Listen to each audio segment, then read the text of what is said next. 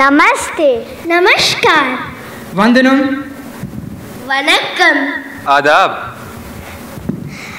a very good evening to everybody present out here. No show is complete without a host, and today I'm going to introduce you to the host of this evening. So here we go. We have Shriyali of grade 3 Shashin of grade 3 Ayana of grade 4 Sahil of grade 11. and Sundaresh of grade 11, and together we're going to make this evening unforgettable, isn't it, guys? Yes Let's do this. So, mm, As proud Indians we breathe music and the melody pounds in our veins That being said let's call upon our school choir to render the prayer and invoke the blessings of the Almighty.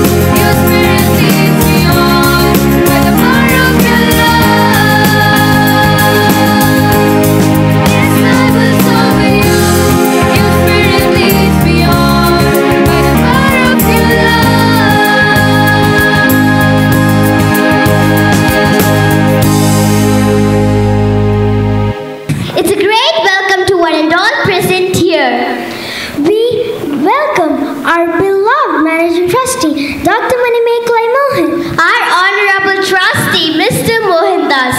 Our Directors, Miss Risha and Mr. Nitin J. And the most empowering guest of honor, Mr. R. Respected principals, dear teachers, and my amazing schoolmates. As the as bright as the sun, here are the faces who are going. Here are the fa- as bright as the sun. Here are the faces of the waiting crowd present here.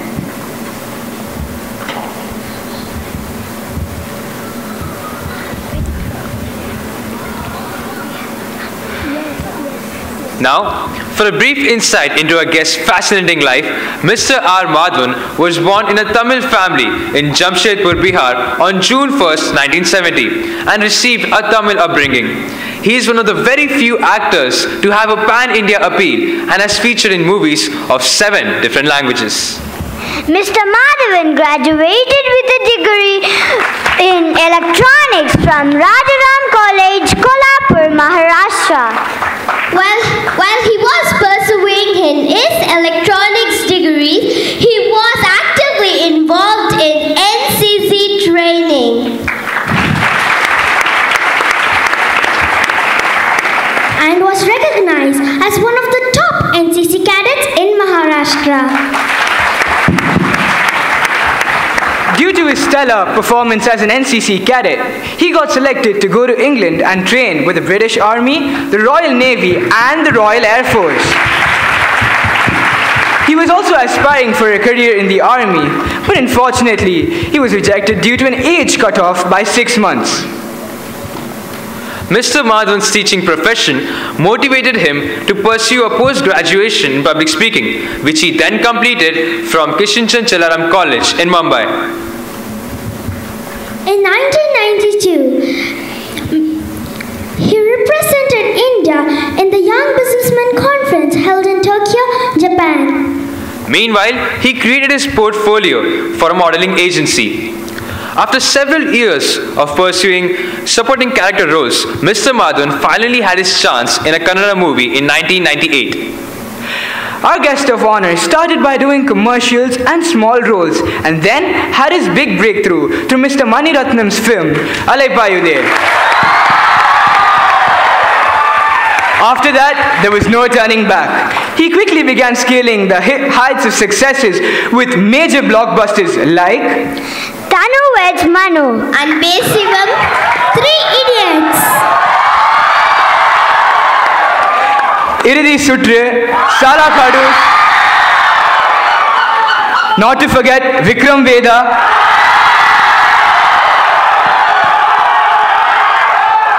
Kannathil Muthamittal, Rang De Basanti, And many more.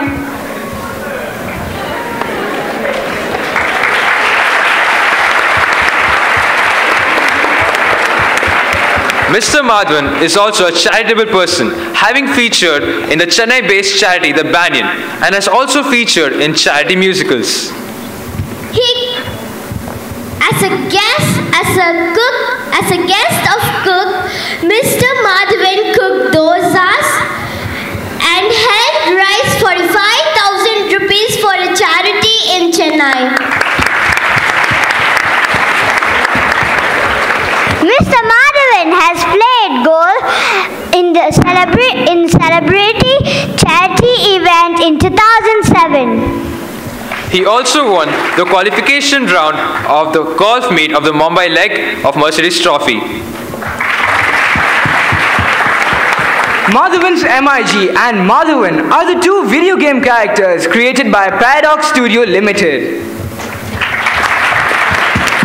In addition to his contribution to the movie industry, Mr. Madhavan has also worked as a writer on many of his movies and has also hosted various television programs.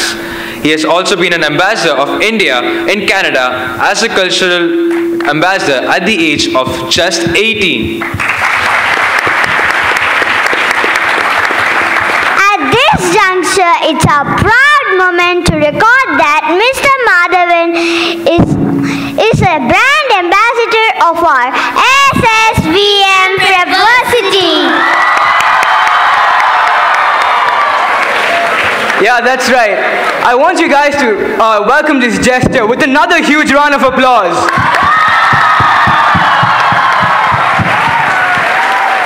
But that's not all.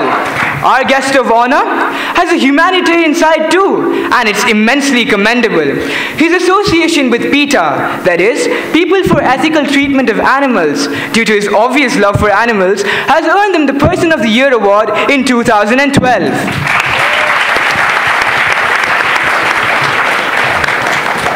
He has a son named Vedaant, who's just like his father who loves animals. Won PETA's Kids Compassionate Kids Award for his work for animals. And in 2016, Lepra India signed him on to work as a goodwill ambassador in the fight against leprosy.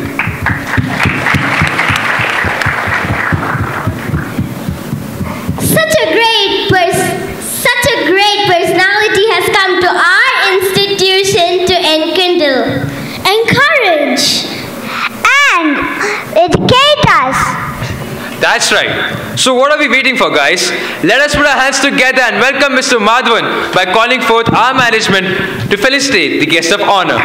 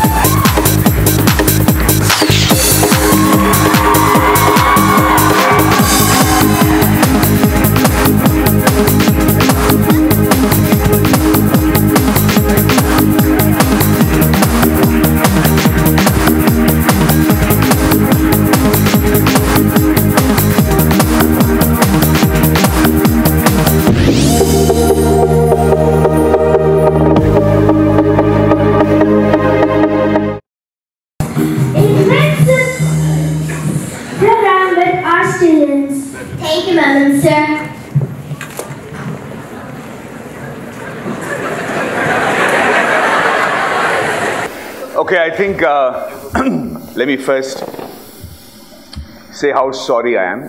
I don't want to keep people ever waiting, but our judgment of how long it's going to take me to come from Ooty to uh, Mettupalayam school went completely wrong. I'm uh, almost late by an hour, so my profound apologies before I begin. I'm really, really sorry, guys. Secondly, I've never been. Uh, been invited by a list of about five MCs for the same program, especially especially with the as varied an age group as between grade 11 and grade 3. And I'm really honored and really amazed that they took so much of an effort, despite the shortest of notice, to actually memorize everything that I've done in my life and say it out. I don't think in my house my son knows all that I've done. I'm really very grateful. All of you all, thank you so much. Very sweet of you all to remember. I don't remember it myself. So, um, before I begin, I, I thought of something while I was sitting there and looking at you people. First of all, thank you so much for all the love and affection, the way you you uh, you welcome me, and the amount of love and affection you've shown with with your screaming. I'm very very touched. But I got to tell you this: I was also born and brought up, like was said in my bio, that I was born and brought up in a place called Jamshedpur, which is in Bihar. And uh, I studied in a school till up, uh, till up till grade 12. And now I know that some of you all will be feeling this, so I'm going to say it out to express what you might be feeling and fearing sometimes. When somebody asks you, where are you studying? You know, you, one does want to say we're studying in Harvard or Oxford or Loyola University or St. Xavier School or, uh, you know, Bal Vidya Mandir and all those famous names that crop up all the time. But when you tell them I'm studying in SSVM, they say, oh, where is that? Let me tell you, the strength lies in places and institutions that people don't know about. I'll give you a straightforward example of mine. I used to study in a place called Jamshedpur. My schooling was in a place uh, in the middle of Bihar. And my friends used to study in schools like Loyola or Sacred Heart Convent or Bal Vidya Mandir and all those. And I used to study in a school called DBMS. We used to, the school was called DBMS because we wanted people to think it was data based management services or whatever. But the truth of the matter is, the full form of my school was Dakshina Bharata Mahila Samaj. And people used to tease the life out of us because we were studying in a Dakshin Bharata Mahila Samaj. It was a ladies' organization. But the best part of my education was it was run by South Indian ladies in Bihar, fiercely sincere South Indian ladies who wanted to be who wanted to prove a point that good education can be gotten anywhere, who wanted to prove that we can make world class citizens anywhere. And so, despite not having such a renowned name as, as a schooling uh, platform for me, I am so grateful for the kind of schooling that I got in a small town run by a small group of people, all ladies from the south of India in Bihar. And I recollected that particular moment when I was standing in Harvard giving a speech. And I just want to tell you that no situation in the world um, is so small that it cannot give you life lessons that can help you achieve unbelievable heights that you did not even imagine. So, saying that, I want to say that SSVM is a kind of institution that I am amazed to be part of right now. When somebody came to me, the, the decorum with which you're sitting, the kind of uniform that you're wearing, the kind of uh, uh, welcome address that I got, I'm very, very sure that all of you are being prepped for the very competitive and vastly and immensely quickly changing world. And it's going to be an amazing experience for you as you transcend this journey from being students to irresponsible citizens of the world. So I'd like to wish you all the very best before I take these questions from people. Yes, so I'm ready for your questions. Sir, we all know about all the challenges that, we, that you've gone through throughout your life and your career. How did you overcome those moments? How did I overcome my challenges? Is that your question? Yes. First of all, you don't look at it as a challenge. Um, I am very firmly of the belief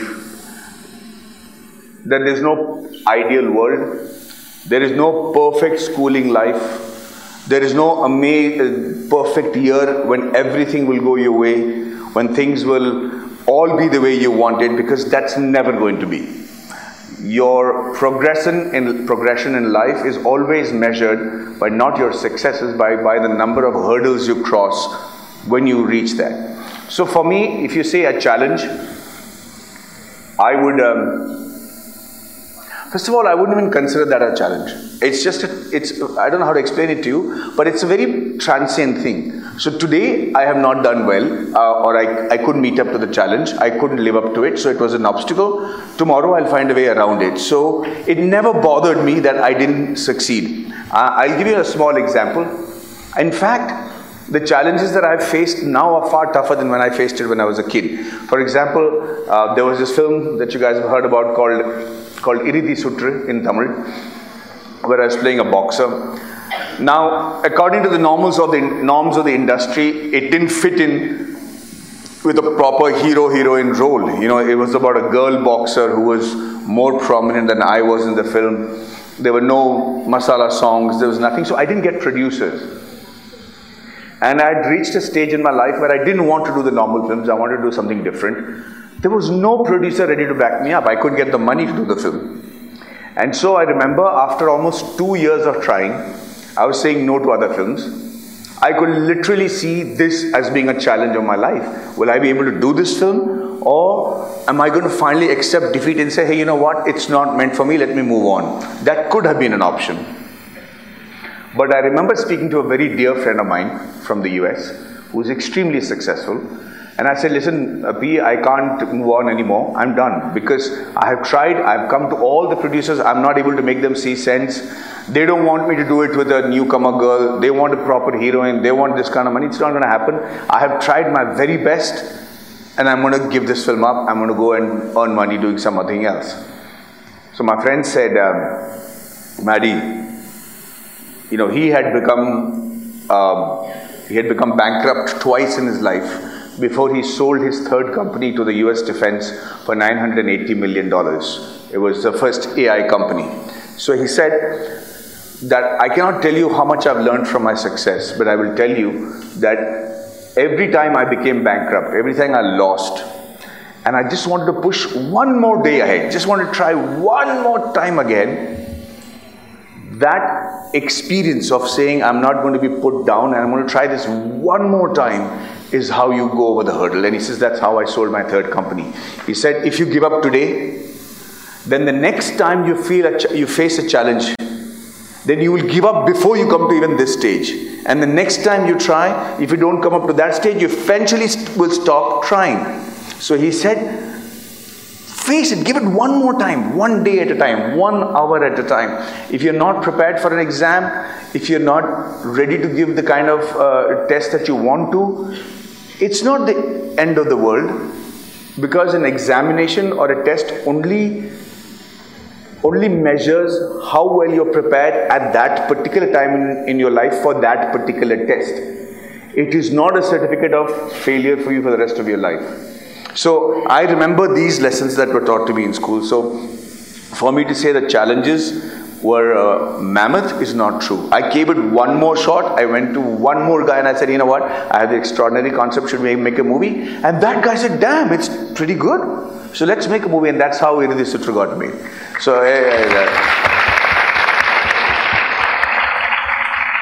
eh. so to sum it up, if I have to look at it as a challenge, then it is going to be a challenge. If I don't, then it's not a challenge. It's just experience. Great. Yes. Sir, uh, personally, what does a family mean to you? What does a family mean to me?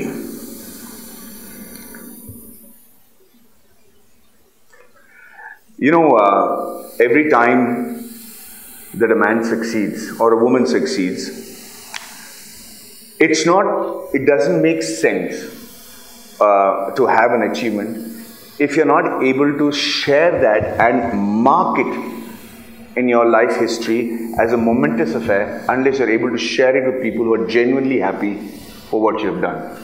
Okay? Irrespective of whether you succeed or fail, irrespective of whether it's been a good day or a bad day, irrespective of whether it's, it's been something that you're ashamed of or something that you're very proud of.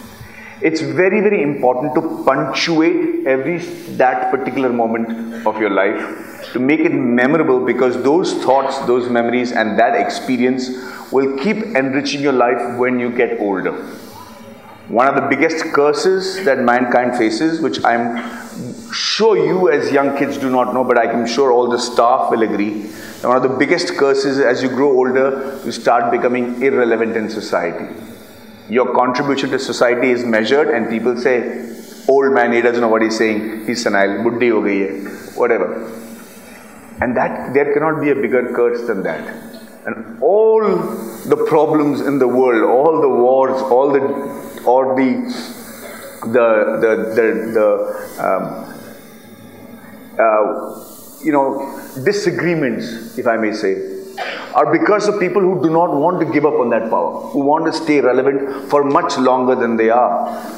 And I do not know if you will understand what I'm saying, but it's very, very important to know when to move from being an Alexander to an Aristotle. It's very, very important to know from when to move from being the warrior. So for me, the family is a place where I will go and download all my stress of the day.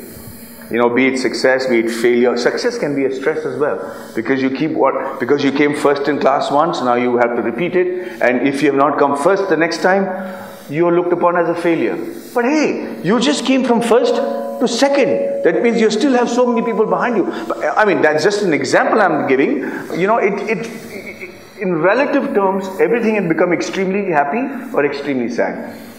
I personally believe that there's nothing I have succeeded if by doing my work, my regular job, I have made my family unhappy. Because the whole purpose is, is lost.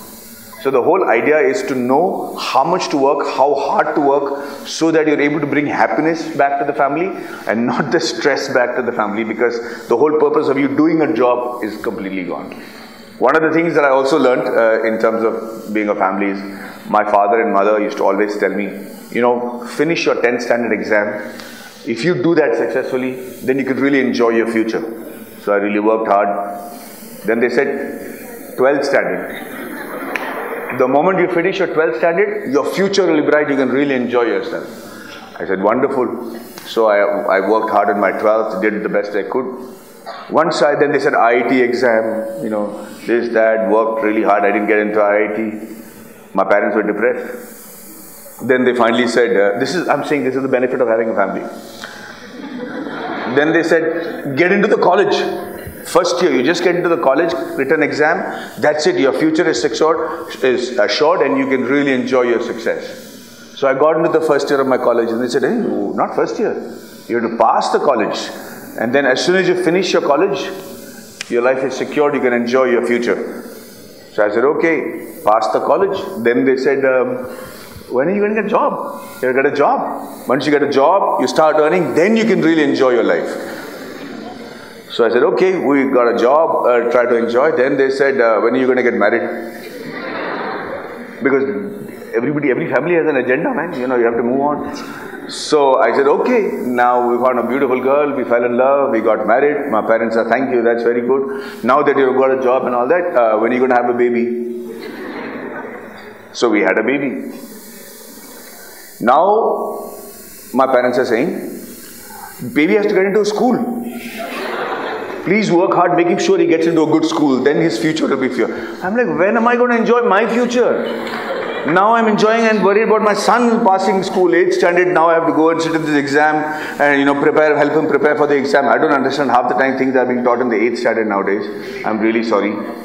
I was very uneducated when I was in the 8th standard. But this is what the family can do to you. But it keeps you active, it keeps you on the move, and in my opinion, it's by far the most important aspect of your life. So, uh, Yes. what role does the family play in a child's education and overall development? What role does a family play in the overall development and education of a child? Yes. Correct? So it's very important for all of you all to understand the difference between education and academics. Education is an ongoing process. My my philosophy in life is I don't think that my day is successful unless I do one thing that I've never done before, or I, I, I, I provide myself with a unique experience. If not myself, the next thing is if I find somebody else who I can find, uh, you know, provide with a new experience, or I met somebody in my life who I'd like to keep in touch with. Now, when I say the first part of trying to uh, find new experiences, remember that the world is changing at an extraordinarily fast rate. What I mean to tell you is, we, we didn't study uh, superconductors when we were in school for engineering. We were still stuck at semiconductors. Now in engineering, it's AI.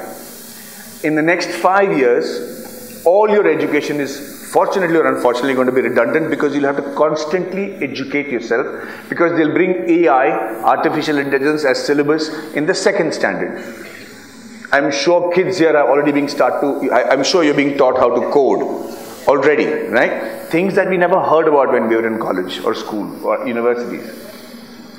So this education that is being provided has to be provided with the family. The school will give you the experience of being around educated people. But if you are able to go and visit places, travel to other, you know, during the holidays, travel to places that you've never been to, meet kind of people that you've never met before, you know, get an opportunity to work in an orphanage or get an opportunity to go and, and, and meet people who are in Hindustan Aeronautic Limited. Uh, as a child, I was hungry for experiences. And therefore, my academics wasn't that very good. But I might have been a very above average or average academician, but I was highly educated. I could talk on every subject that I could talk, you know. So the so as you grow old and as you as you go to college, you will understand that interdisciplinary uh, expertise is most required. What I mean to say is nowadays you can't just be a doctor and expect to be successful because as a doctor you need to know about computer science, also know about robotics because you will probably become a surgeon who will have to do surgery using robotics.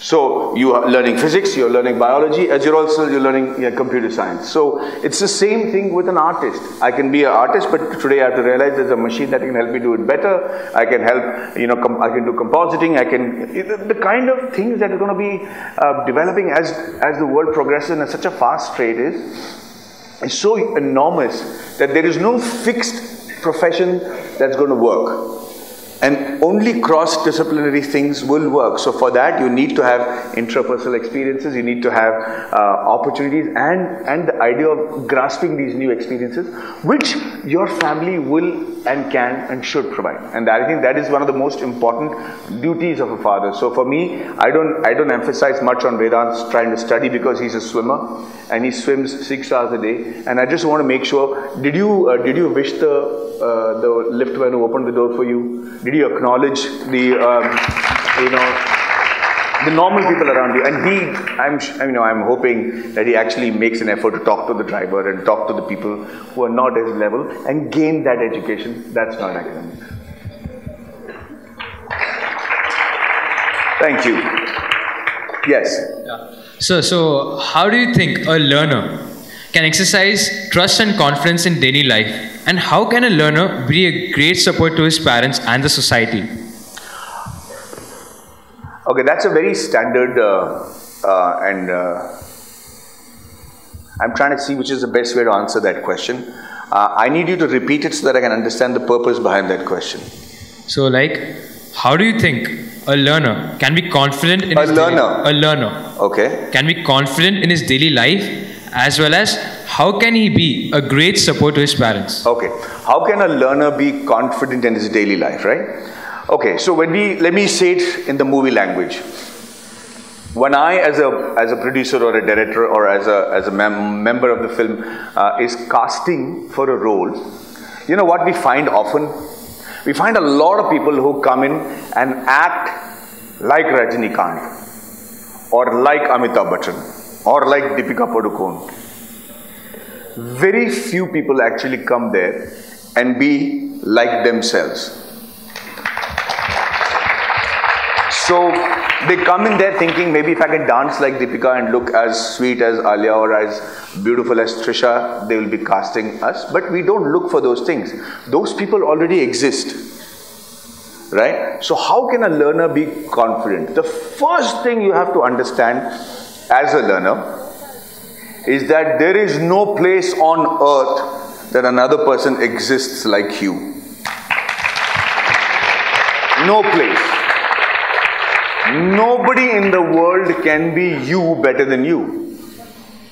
I'm just trying to say that if you are, if anybody can tell you how uniquely beautiful and, and extraordinary you are, every one of you, you will understand how easy it is to be confident. Let me explain to you in another word. When you go to the Broadway in the US, I don't know how many of you have been there in many closes, you'll see men who are six feet, eight inches tall, broad, they can sing, they can dance, they can swing from ropes, they have eight pack bodies, they look brilliant, okay? And they're part of Broadway and they make a lot of money. And they go home maybe after a day's work and make $5,000. And then there is another actor called Danny DeVito, who's four feet three inches tall, baby, you know, not not as six packed as the rest of the people, and he makes five million dollars a year. Both of them are in the enter- entertainment industry. The uniqueness of being a Danny DeVito, the uniqueness of being, uh, let's try and bring like a Vadivel, for instance, is is far more important than Vadivel tr- sir trying to be Madhavan. Okay, and so if anybody told Vadivel, listen, you're not tall, you're not fair, you're not broad, you're not looking like a warrior, you don't, I mean, you don't have what it takes look at Madhavan, then what will happen is anybody with the potential of Vadivel will feel out of place. They'll say, oh, maybe I'm not supposed to do it. But it's the success story of people who believe in themselves. Now, Mr. Vadivel makes more money than any executive in any software company trade in a year. And that's because he's so uniquely unique and proud of it. And that's going to happen to all of you all. So, if you want to ask me how a learner should feel confident, the first thing is you have to be very, very happy with who you are, and there is no reason not to be. Everybody has been made differently, and that's why we exist the way we are. Secondly, the one of the one of the things that you have in your control to make yourself unique and attractive is proper hygiene. So, ladies and gentlemen, kids, let me tell you, you have to break the barrier when you walk into the room for the first time. That has always got to be, uh, you know, a, a secondary prep that you have done for any meeting. You walk in and people should look at you. How do you create that aura?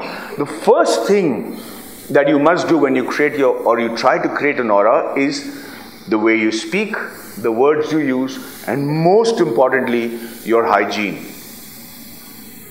Style is one thing, but if you don't have, let us say, clean teeth, or if you have not paid attention to the way your body smells, or if you have not paid attention to the way um, whether you've cleaned your uh, nose or anything, you can see the most handsome, tell me, like girls, you can see the most handsome six and a half feet guy looking handsome, and he opens his mouth and he has bad breath. Do you want to talk to him? No, seriously, do you want to have anything to do with somebody like that? You go, "Ah." It's the same thing, okay? And it's a small example, it's a really small example, but sometimes you can turn off people by the kind of words you use, the kind of ideas that you have, the kind of uh, the language you use, the kind of company you keep. And those things are very, very important in, in, in building up your confidence. So, to tell you the truth, I've always been in the company of many very different kind of people. I had the good fortune of studying in Canada, like you said, and I used to go to school on a horse. I was living with cowboys. I learned to respect their way of life because they used to eat only meat. I'm a vegetarian. But I, I was taught from when I was a kid not to pass a judgment. In the sense that if they ate it like ah, I would not make faces like that because it was their culture. And whatever they did, whatever they tried, my good friends, my everybody who tried to make me eat non vegetarian because they wanted me to be part of their group, they wouldn't succeed because I would be polite, I would be firm, and I would still say, I really can't do that. Let's talk about something else. If I was rude to them, I would have made enemies. They also understood that Maddy is uniquely different. He's not going to have meat, so let's leave him alone. Because in the village of 5,000 people that lived over there, they couldn't imagine somebody can live in this cold without having non vegetarian. So I'm just trying to say, a lot of these things will happen to you all too. They will pass judgment on you, they will try to be nasty to you, they will try to provoke you. Only the weak get provoked. So, if you want to maintain your confidence, blissfully be happy about who you are. Like supremely, and I really mean it. I really want you all to understand what I'm saying. Be extremely proud of who you are. If this is the way you're going to look, this is the body that God has blessed you with, that's what you're going to live with. Hygiene and fitness and cleanliness and good clothes, that's in your hands. You want to go to the gym, look better. You want to, hey, you know what, I don't want to go to the gym, I'm going to be plummy. That's all up to you. But there is no substitute for being nice and being good mannered. If you're not well mannered and nice, you're automatically going to make enemies, less number of opportunities, less successful, less confident. So, Yeah. you're done? or Sorry? Are you done? Yes, I am. Uh, I thought I answered both your questions. Yeah. Yeah. So, the current generation can do much more. What is your opinion about that? Much more in what? In everything? Listen, there is always going to be this pressure on you saying that you can do much more. you're capable of achieving a lot more, you have to be prepared for a fast changing world. Every generation hears that. I heard it, my parents heard it. The circumstances were different, but the human mind is such that it will always find a way to succeed within the given atmosphere. So, as, as, as students, I will say, don't worry about having to do much more. Make sure you do what you do properly. And there's a lovely saying in English which says, anything worth doing is worth doing well. Are you going to go? Yeah. So if you want about much more, I would like you to refine every aspect of your life. If you're going into bed at night and you're chucking your shoes and going to bed, make that small effort of coming back and make those shoes sit in place in the right way. If you're asked to clean something, make sure you clean it properly, not as a duty. Because your attention to detail in every aspect of your life will contribute to what you want to do in terms of achieving more because you cannot achieve more on a very uh, shaky foundation. So, I'm saying if you're parking your car or you're helping your mother with the groceries or somebody is cutting a vegetable, do it so beautifully that people will notice. The smallest jobs, that's how they notice you. If you want to keep your desk, keep it clean. Make that your personality. If you want to keep it artistically dirty, by all means, keep it artistically dirty. But make an effort to do that. Just don't let it be. Just don't let mold grow, man. That's not. That's not uh, cool, right? So you want to do more. You want to. You you you decide. Like a lot of people in our college used to do selective studying because they know this is a syllabus. We need to get only. I need to get only seventy percent. So let me really study for these topics and not the whole thing. And they managed to get seventy percent. That works for them, you know. So uh, for me, putting the pressure on yourself uh, is not good. Uh, the world will do that automatically for you. But if you want to, if you want to feel good about yourself and trying to achieve more, then what you're doing well, do it superbly well. If you're going to tie a tie knot, make sure you're wearing a tie. It's a perfect tie. You know, that's the kind of attention to detail you should pay. Yeah. Have, have I answered your question? Yes, sir. Thank Okay. you. Anything else? Um, sir, uh, when do you think the turning point is uh, due for youngsters? When is the turning point? Uh, due for youngsters. Uh, like I was saying uh, about the family and how they say uh, your your future is around the corner. No, no, not in that respect, sir. Yes, but uh, in general, how do you think uh, that a youngster could, you know, mature into a more uh, uh, able being for society? Your are okay. Let me. Uh, when is the turning point of your? So I'll tell you one thing, bro. There is no beginning or end to turning points in your life. Uh, I'm at. I'm almost 50, and I still see turning points in my life. Okay. The idea is to be open to an opportunity. Okay. So, um, like I said before, success is when the right opportunity makes the right preparation. So you can be, you know, and I've, I've said that in many many talks before. But what I wanted to tell you is, it's um,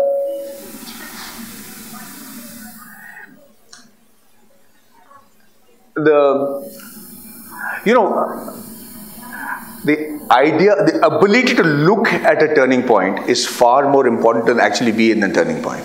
You know if you're not if you're not open in your mind to look at an opportunity which could turn your life around then you're going to lose out on it.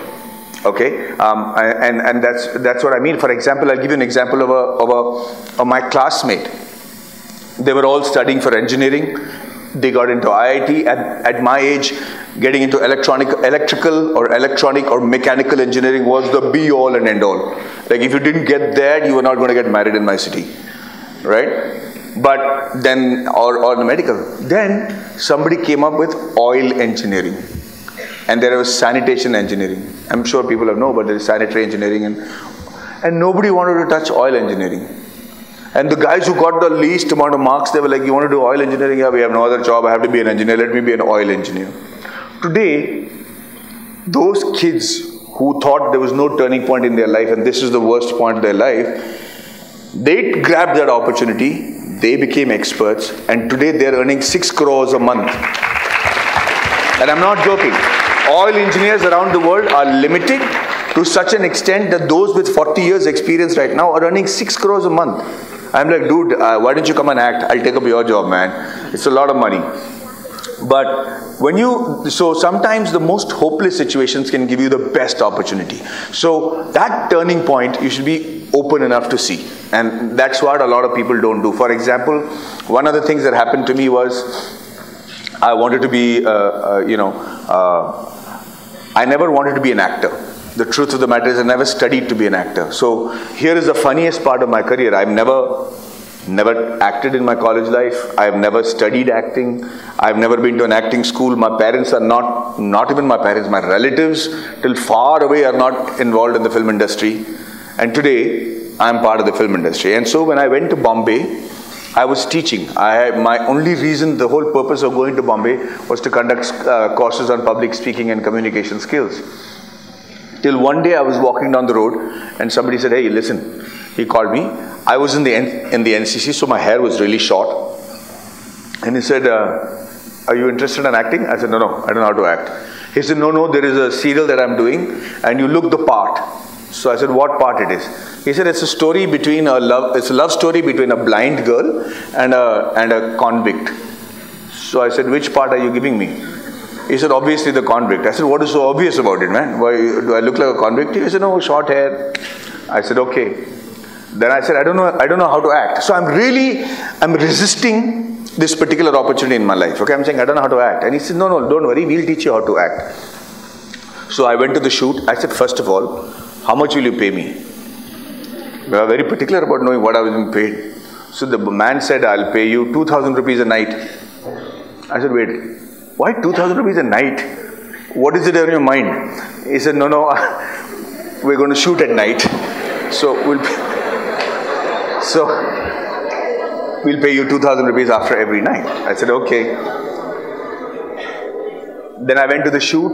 They made me sit down. Somebody put some stuff on my face. Somebody combed my hair. They said, wear these clothes. So I wore the clothes. Then they said, okay, now you're coming onto the set. Please come. I have no idea at all about acting. Huh?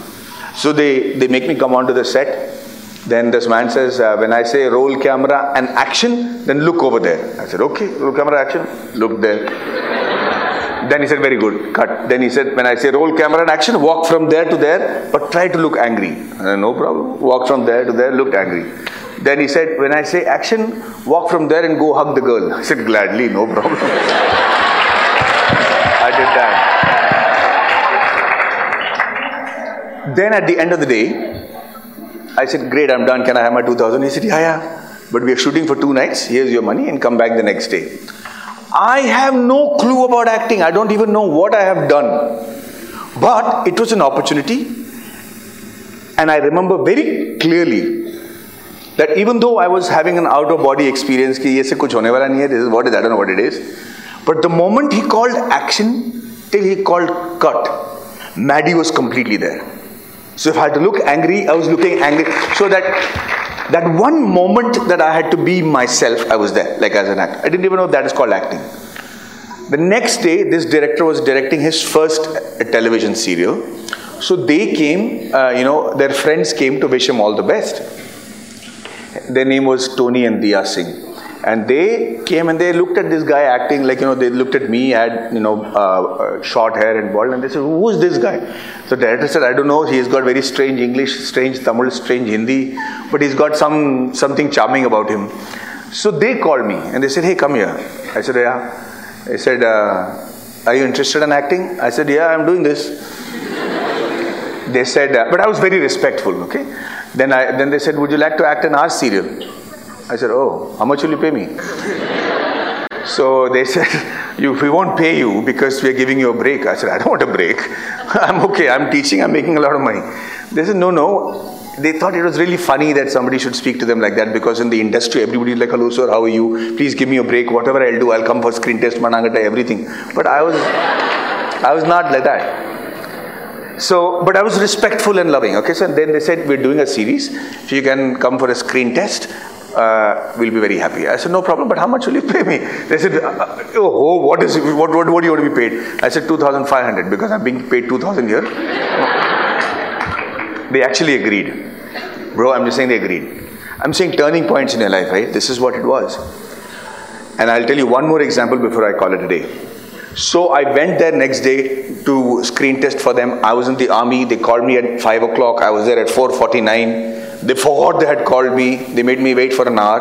After that, the packup happened, and I'm like, "Hey, to hell with you guys. You don't know how to treat somebody. I'm out of here." I started walking out. Then they called, "Hey, come back, come back. Hey, I'm sorry, sorry, we forgot." And all the like, I was already behaving like I was a person of extreme importance, but I was just being disciplined. That's all I was doing. They put a light on my face. They they did a screen test.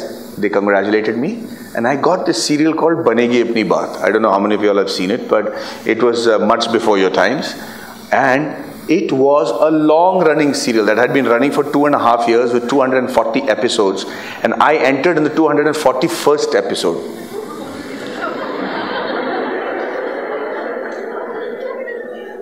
And I'll never forget my first scene in that episode. It always happens to me.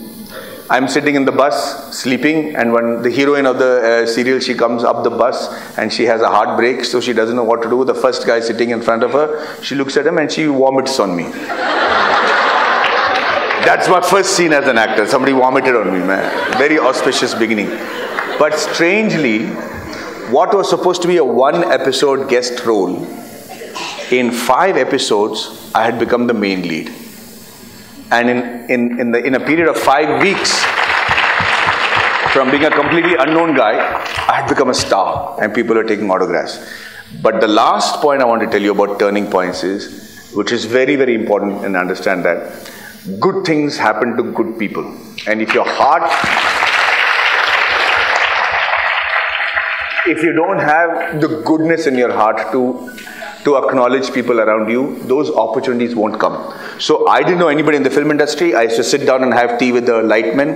They recommended me because there was no publicity and stuff like that. Those lightmen used to recommend me for other serials, and I became very, very popular. I started getting series.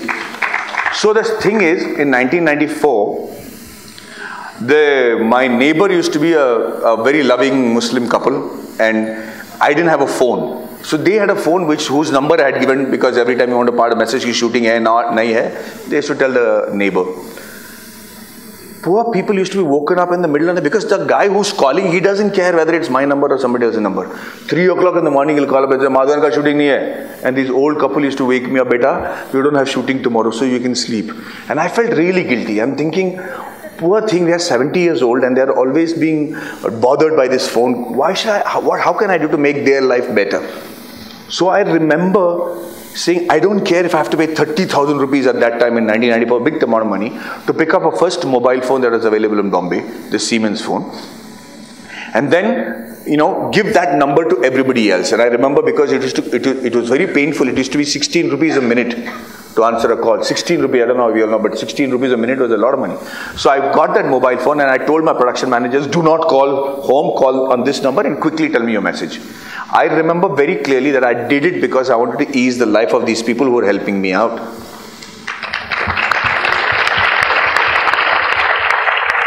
I went to pick up my mobile, and this is all out of the good intention of making somebody's life better. I remember going to pick up my mobile phone. I came out, turning point of your life is what I'm saying.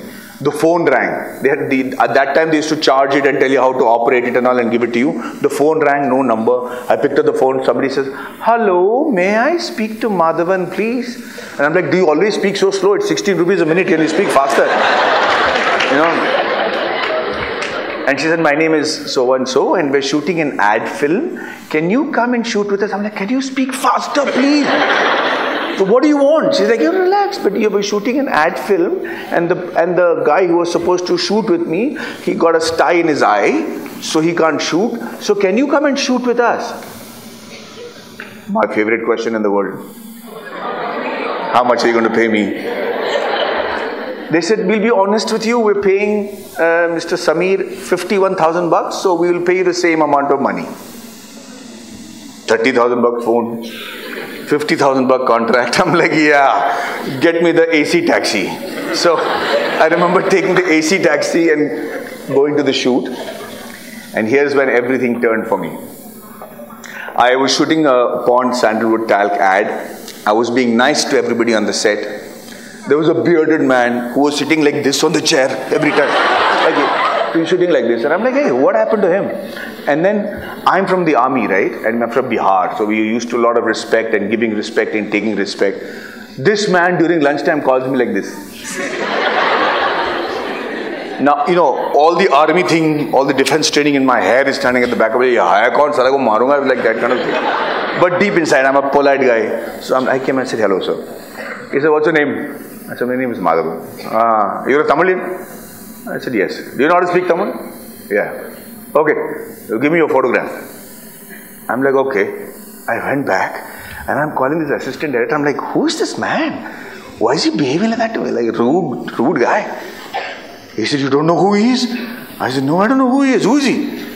He's like Santosh Sivan Man. He's Mani Ratnam's cameraman. I said, Okay. So I went back very respectfully, sir, my phone, my number. he spoke to Mani Ratnam about me and I got Alaipayuthey. So you can imagine what I mean by saying a turning point in your life. If I had not decided to be nice to the couple that was being disturbed, if I had not been sweet to the person on the phone, if I had not give, everything can actually immensely contribute to your success, man. And that's why I say keep your mind, keep your eyes and ears open and your heart open for niceness around you. These opportunities will come.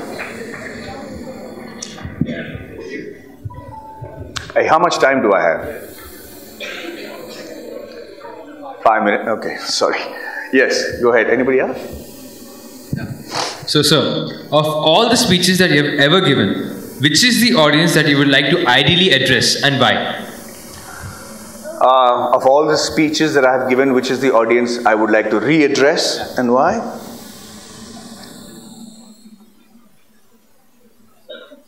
You know, uh, I'm human. So sometimes uh, you're not. Sometimes I, I give a speech and I keep thinking, I wish I had said this, I wish I had said that.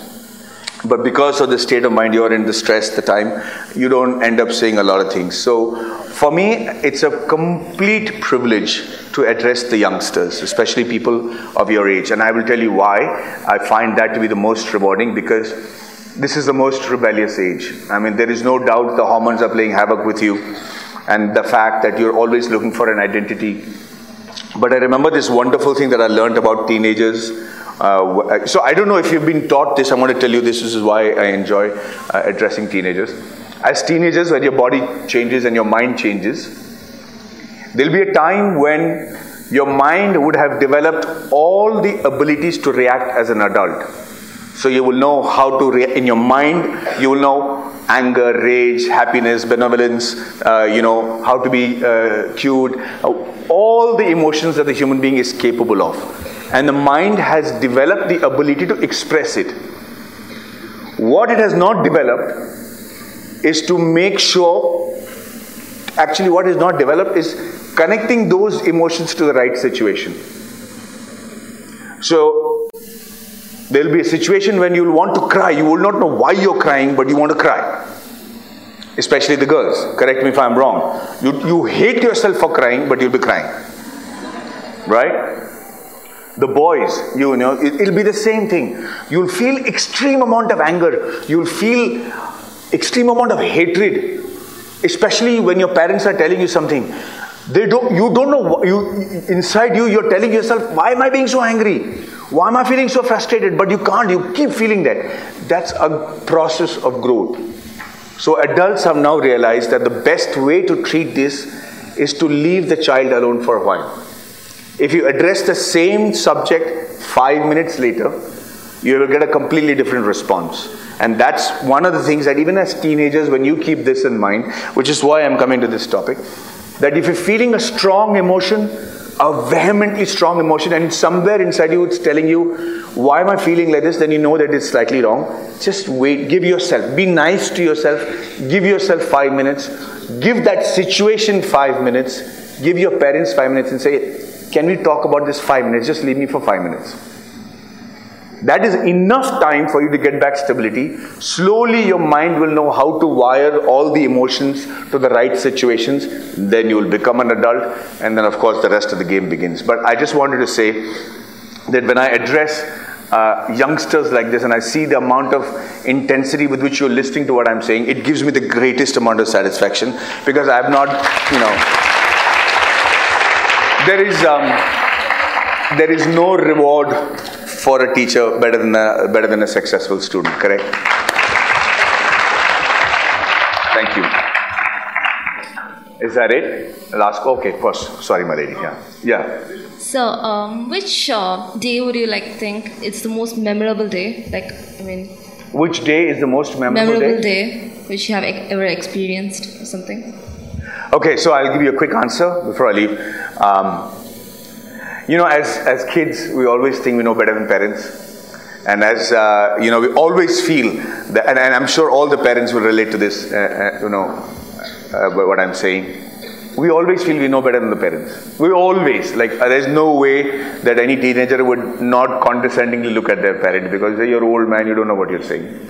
And then they tell you all these things and say, when you have a kid, you'll remember. Every parent curses their children, saying, When you have a kid, you'll remember. Right? My mother said the same thing to me.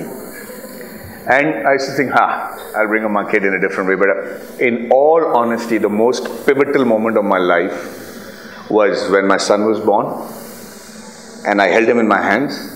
And I cannot tell you the overwhelming love and respect I had for my parents after that. And I'm telling you, every parent here will tell you the amount of respect you have for your parents is when you become a parent. That's a spectacular moment, and uh, you are completely humbled, and you realize how difficult it is to bring up another child, and, and especially in the kind of circumstances they would have had to bring them up. So, yeah, that has been the most pivotal moment of my life. And when have you like done something meaningful in your life?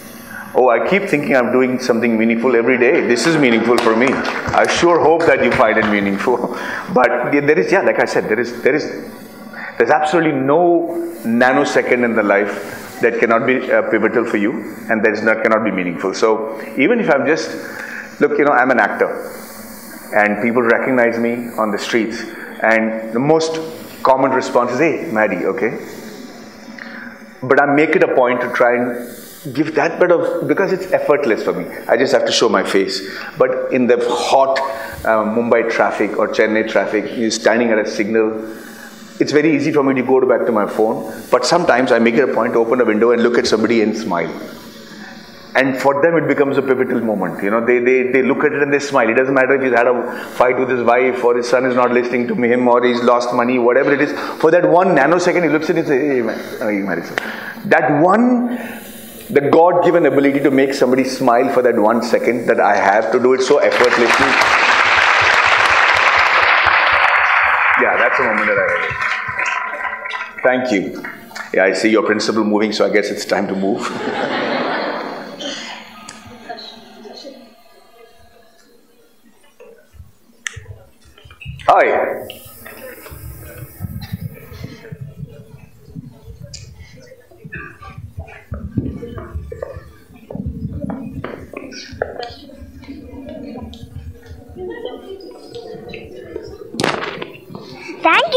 for your.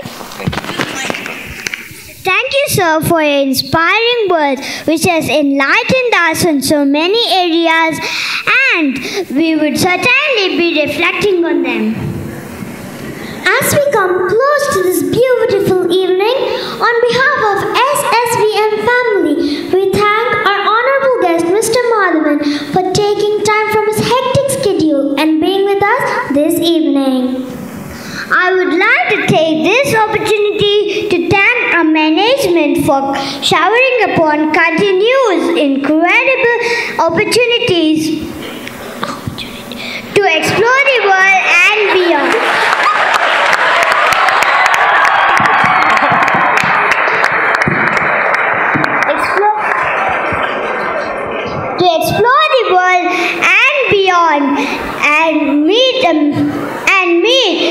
super iconic and inspiring personalities.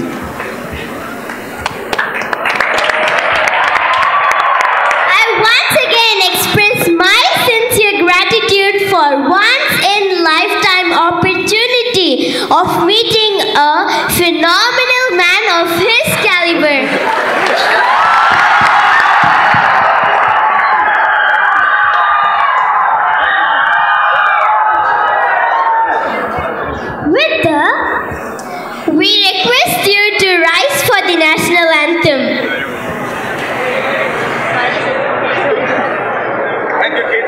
voice. I have to leave the airport. I heard all your names. Thank you for memorizing all my. Uh, you know, so okay. Can you manage? Yeah. Yeah. yeah. My DP will get something. Thank you so much, guys.